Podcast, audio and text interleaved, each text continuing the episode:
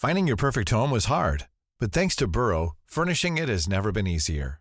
Burrow's easy to assemble modular sofas and sectionals are made from premium, durable materials, including stain and scratch resistant fabrics. So they're not just comfortable and stylish, they're built to last. Plus, every single Burrow order ships free right to your door. Right now, get 15% off your first order at burrow.com slash ACAST. That's 15% off at burrow.com slash ACAST. Ryan Reynolds here from Mint Mobile. With the price of just about everything going up during inflation, we thought we'd bring our prices down. So to help us, we brought in a reverse auctioneer, which is apparently a thing.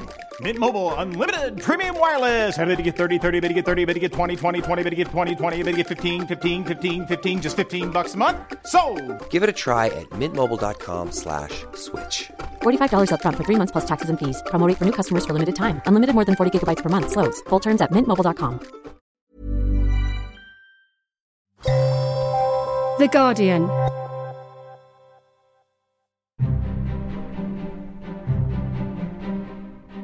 Welcome to Politics Weekly Extra. I'm Jonathan Freedland. An executive politician from New York holed up in his office, threatened with impeachment, mired in scandal. We're not talking about Donald Trump earlier this year, but rather about Andrew Cuomo, governor of New York, and mired by a double scandal. On the one hand, accused of sexual harassment by senior and junior colleagues alike, claims he has mainly denied, and also involved in a scandal that goes to what many people have thought had been his finest hour as governor, handling the coronavirus pandemic, with the accusation that he and his administration covered up deaths and the number of deaths in nursing homes. So he is in a kind of pincer movement of scandal, and many people thinking his job is hanging by a thread.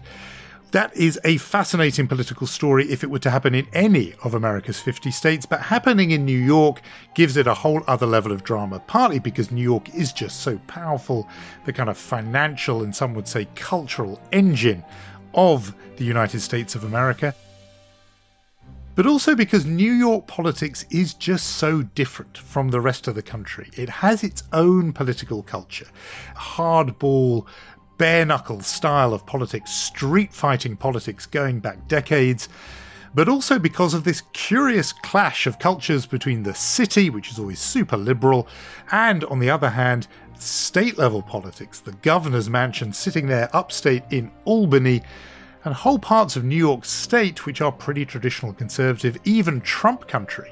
So, New York politics is completely fascinating, which is why I wanted to talk to a real specialist in that field, and she is Alexis Grenell. She writes a political column for The Nation magazine. She's covered New York politics for a long time. She worked in it for a while, worked very briefly uh, long ago for Andrew Cuomo, but she's also the founder of a public affairs consultancy advising campaigns, even occasionally political candidates, and they are called Pythia Public. So I began my conversation with Alexis Grenell by asking her what was the meaning of that name, Pythia Public.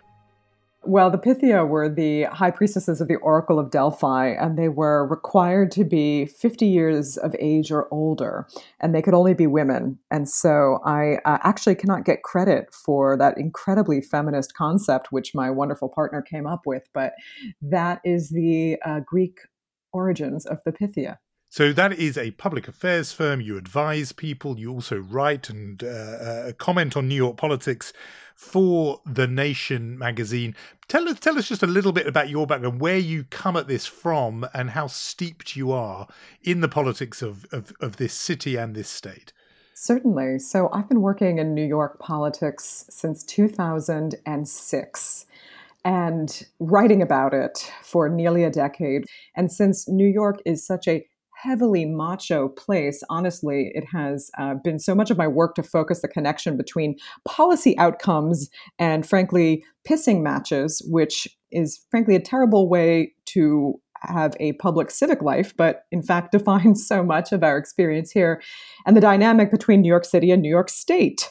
The governance structure of the state means that the city is really a creature of the state, which has ultimate authority over so many what would seem like local issues. So it's a very strange governance structure that often renders the city to be secondary in a way, even though the city is both the political power base and financial power base of the state. So it's a bizarre relationship. I mean, when I lived in the United States, people so often would say about New York that it's not America. You know, it's not like the rest of the country in terms of culture, demographics, sort of habits, diet. It's different from the rest of the country. But you'd also hear that from people in politics that they would actually, you know, if the New York primary was coming up, suddenly all the kind of pundits and experts in a presidential election, you'd have to have a different cast of characters because politics is just so idiosyncratically different in New York. And you've, I think, given us two pointers, and I want to drill into both of them. You, you mentioned this really interesting difference between the liberal, mainly state, a city of New York, and then the state, which can often have very different politics. But you use this word macho, and the the machismo and sort of hardball nature of New York politics. A lot of people will think American politics in general is like that. So, what sets New York politics apart on that particular measure? So I would completely agree with you that politics is deeply idiosyncratic and also deeply local. Having run a presidential campaign does not qualify you particularly to understand local politics in New York, which um, is such a rat's nest of patriarchy at times, to be quite honest. And that mm. goes exactly to your next question about machismo. So, New York City has never had a female mayor or a woman as governor. In fact, in 2018, we elected a woman to be Attorney General. Letitia James!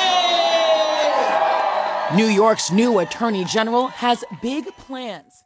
That was a, a really unique moment.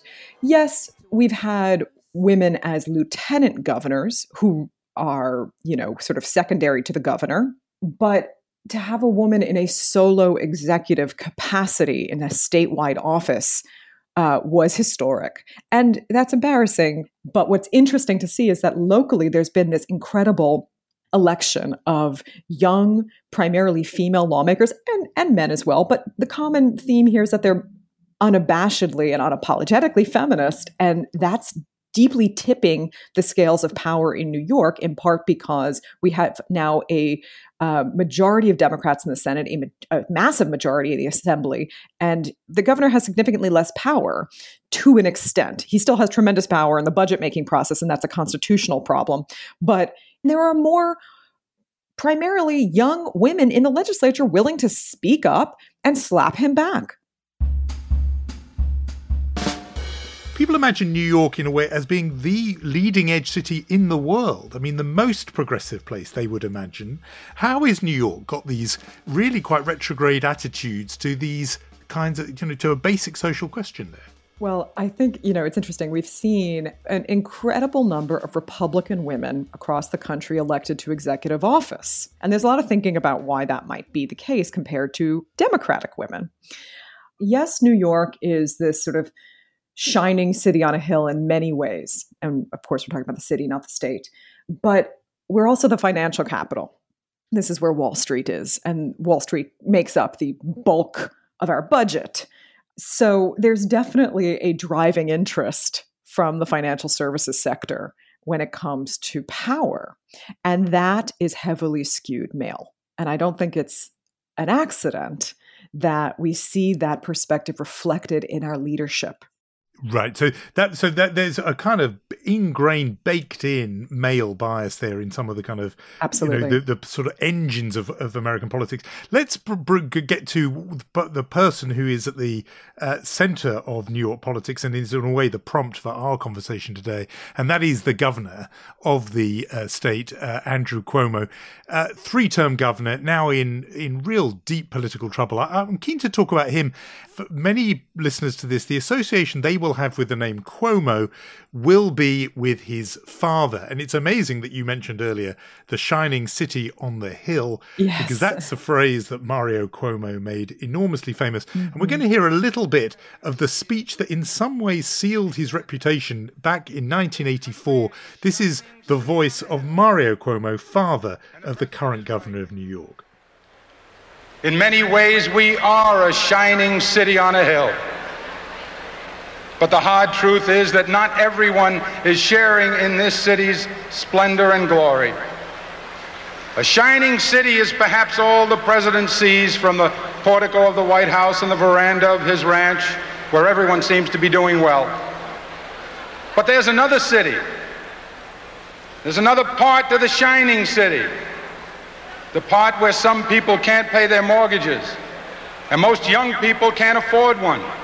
Where students can't afford the education they need, and middle class parents watch the dreams they hold for their children evaporate. Alexis, it does still make your spine tingle just hearing that. Mario was an absolute giant, um, the philosopher king, as he, you know, it was known because of his incredible intellectualism that, you know, really defined the passion and direction of the Democratic Party for his era. And you, and you, you were saying, well, while we were hearing that, that you yourself taught that speech. Yes, when I was in graduate school and I was a, a teaching assistant, I had to teach a section on um, speech writing. That was one of the examples I used for my students you know, Mario was an incredible mind and writer and thinker with uncommon depth. And that speech is, you know, clearly emblematic of his reach. So he was governor for a long time through the 80s into the actually early 90s. Sketch for us the contrast with what his son is like, having heard the father. The reaction to uh, Mario's intellectualism by the son has been to f- sort of uh, frame this kind of hard knuckled, gets it done practicalism in contrast. I-, I think this is a very, in some ways, academic notion because one of the major differences and most important is who's broken the law. And none of Mario Cuomo's close associates are in jail for corruption. Tonight, his former top aide, Joe Percoco, a man at one time so close to the Cuomo family, Mario Cuomo would refer to him as the third Cuomo son. Well, Joe Percoco was sentenced to six years in prison today after his conviction on federal corruption charges. Mario Cuomo was not a, the subject of several investigations, federal, local, and state. So the contrast is really not one that we should be discussing, I think, in terms of political analysis, although that's certainly interesting. And I'm always, you know, enjoy hearing that to some extent. But when it really comes to what matters, there is a significant and serious set of investigations taking place into the current governor who has been accused not only of gross sexual misconduct, which is a violation of the New York State human rights law that he proudly signed in 2019, but it is also there are serious violations of what's called the public officers law, which dictate the rules that elected officials must abide by to avoid conflicts of interest. He wrote a book at the height of the pandemic for which he was paid a $4 million advance. And in that book, he misconstrued and cooked the numbers of nursing home deaths to portray himself as more of a hero of the pandemic. The lying about nursing home deaths is the other investigation. So you set out for us there the two sets of charges that are hanging over Andrew Cuomo. First, the allegation that he sexually harassed colleagues. He's denied almost all of those charges, but they are credibly and multiply made against him. And there's this claim that his administration covered up the extent of deaths uh, in nursing homes due to the pandemic. Uh, the New York State Health Department has confirmed that members of uh, the Andrew Cuomo team altered a report from that department in order to omit the full number of patients in nursing homes killed by COVID. Uh, the Cuomo administration's defense is that they insist those changes were made solely because of concerns about the data's accuracy. But those are the two sets of charges against Cuomo and Team Cuomo. I just want to take a step back to to who he is and what kind of personality he is, and how what these charges how they fit in with the overall profile. I mean, we were talking about, about his father, who was, as you said, on this sort of elevated plane, often called thought of as sort of indecisive. Hamlet on the Hudson, they called him back in the eighties about whether or not he would run and the the profile of his son of Andrew Cuomo was the the kind of the opposite. This, as you said, practical, hardball guy who gets things done. And and and and, and what I'm keen to know is whether progressive opinion. You know, you write for the Nation magazine, which is really the journal for the progressive left in the United States. What relationship they had to that kind of hardball practicality of Andrew Cuomo before these two scandals broke, whether people thought, look, you know, it's true, the guy is a real Street Fighter, but you know, at least he's our Street Fighter and he gets things done for us. Was that his standing? So I want to I want to address two things actually. I think the you know it's interesting you just described obvi- the uh, referencing of Mario Cuomo's Hamlet on the Hudson, indecisive, ultimately declined to run for president, as somehow these are weak character traits. Mario Cuomo thought about running for president and decided not to. to continue out his term as governor and serve the people of New York. He also declined a seat on the Supreme Court when it was offered to him by the Clintons deciding not to seek higher office and do the job you were elected to do is not a sign of weakness or indecision. It's thoughtfulness, it's commitment to service. It's actually a lack of grandiosity that we should be applauding. That I'd love to see in more politicians, people who set appropriate boundaries and limits and say, you know what, just because I can run for president doesn't mean I should. And this construction of the governor as practical and hard nosed is also a gendered analysis that the facts don't support. Being a brutal and domineering executive who sets up a kind of hunger games for your affection is not productive. The governor is obsessed with image making and the performance of power. That's very seductive. And a lot of people are, frankly, fooled by it. But the actual outcomes don't correspond to a more productive and uh, effective government really fascinating. I think your point about performance is, is, it really goes to something which is important about Andrew Cuomo and his profile, which became even international last year, which right. was just as Donald Trump was doing these troubling press conferences, talking about injecting himself with bleach, etc. Right. You could click over and go to the other channel, and there was the governor of New York appearing, and I uh, italicized the word appearing to be sober and led by the data. And very... he had a perfect foil in Donald Trump. Yeah. And you know, we also have an analysis out of Columbia that that, you know, the governor got into a pissing match with the mayor, who he's basically, frankly, obsessed with smacking around and being the alpha male over to the detriment of about 30,000 lives we could have saved. Columbia calculated that if the state of New York had closed down a week earlier, we would have had considerably less death. But the governor was too busy fighting with the mayor, who wanted to close down at that time and needed to prove himself to be the alpha male.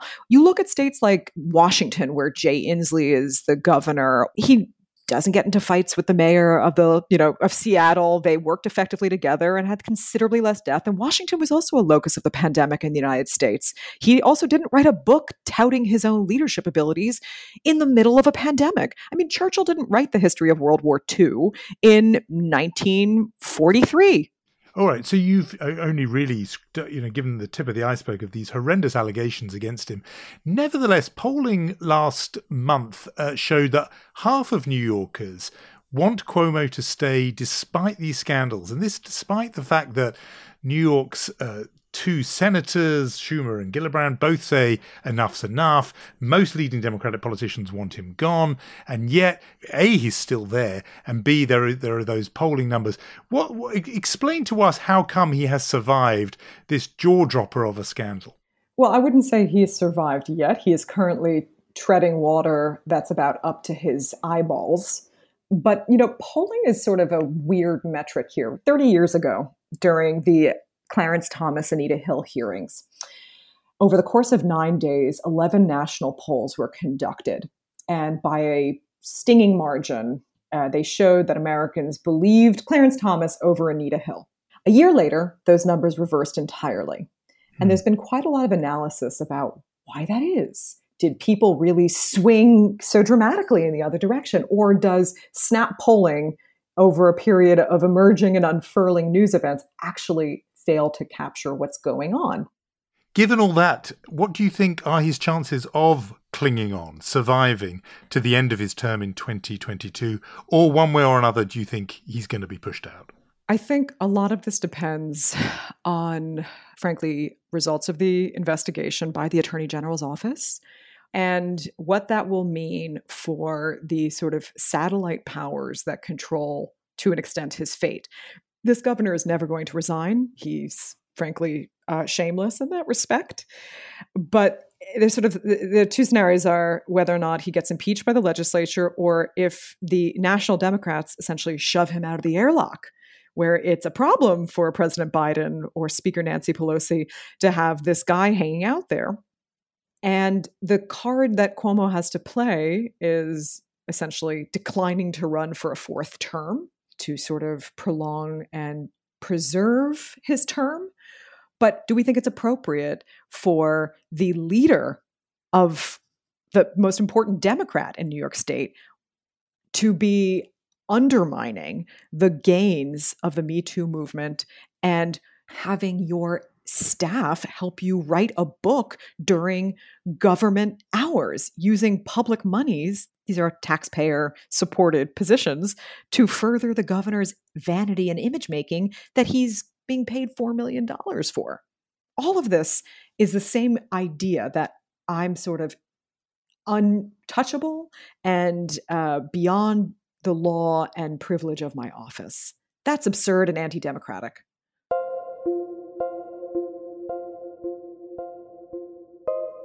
And while all this is going on in Albany, meanwhile in New York City itself, the mayor of that city can't run again. His term is uh, Bill De Blasio. His term is about to end, and there are there will be a mayoral race. I think it's just nine or ten weeks away uh, mm-hmm. for power in that city. And you've told us how much there is the antagonism historically between the mayor of New York City and the governor of the state, or at least tension.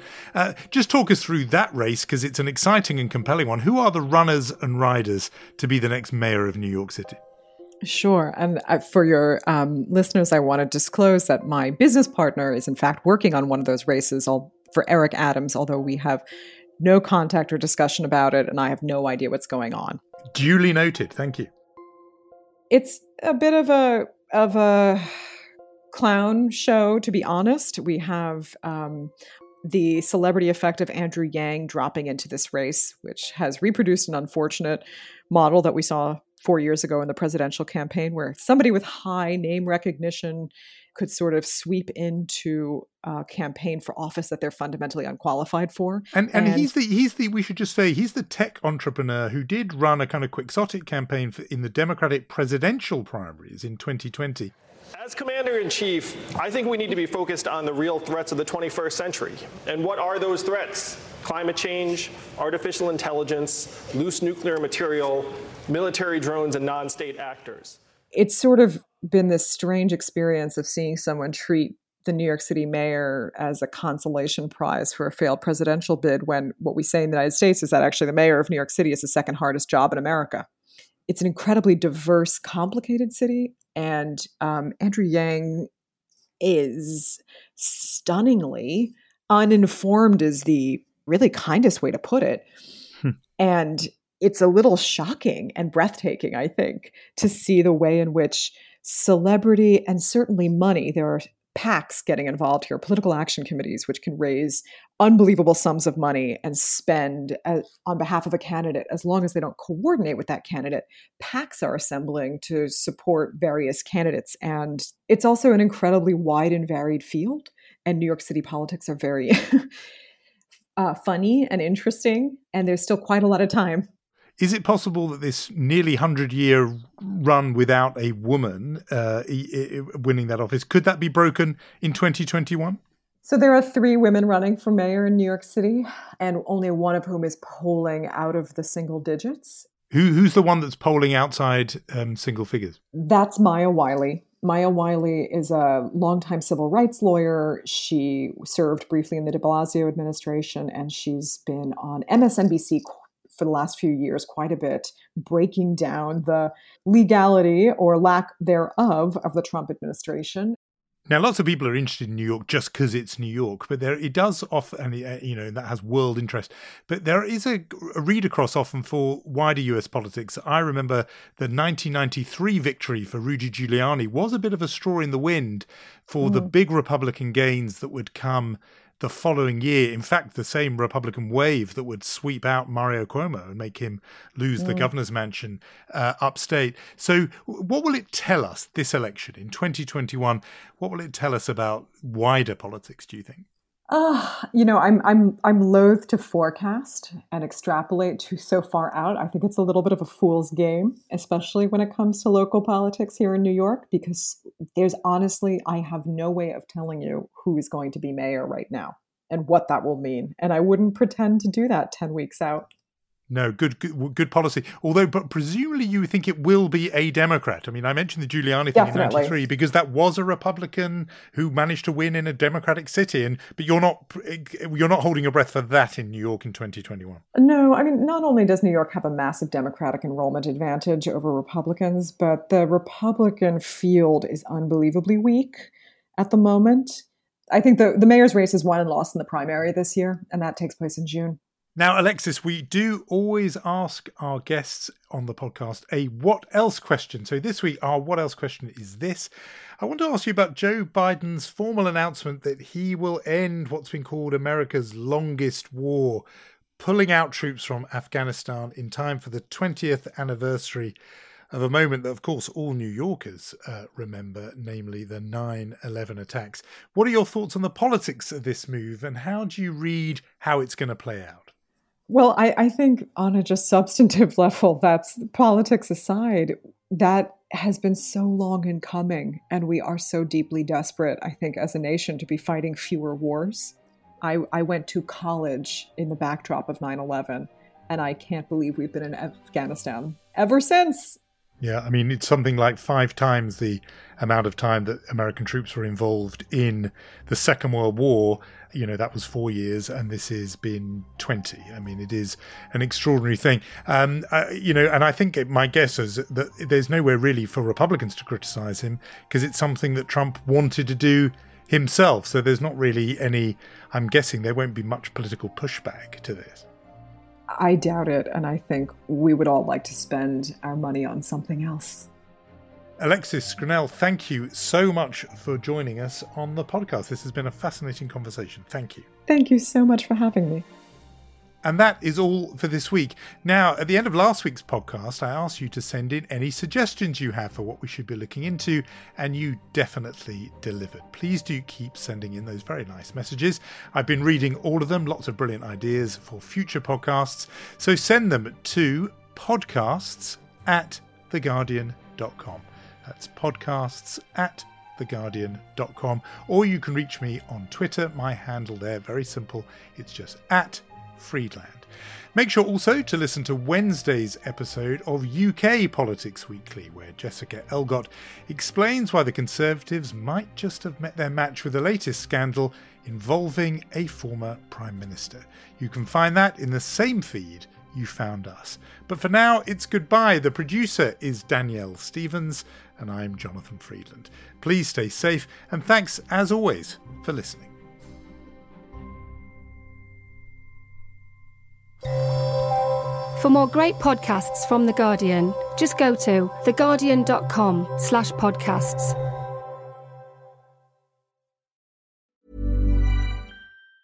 Tired of ads barging into your favorite news podcasts?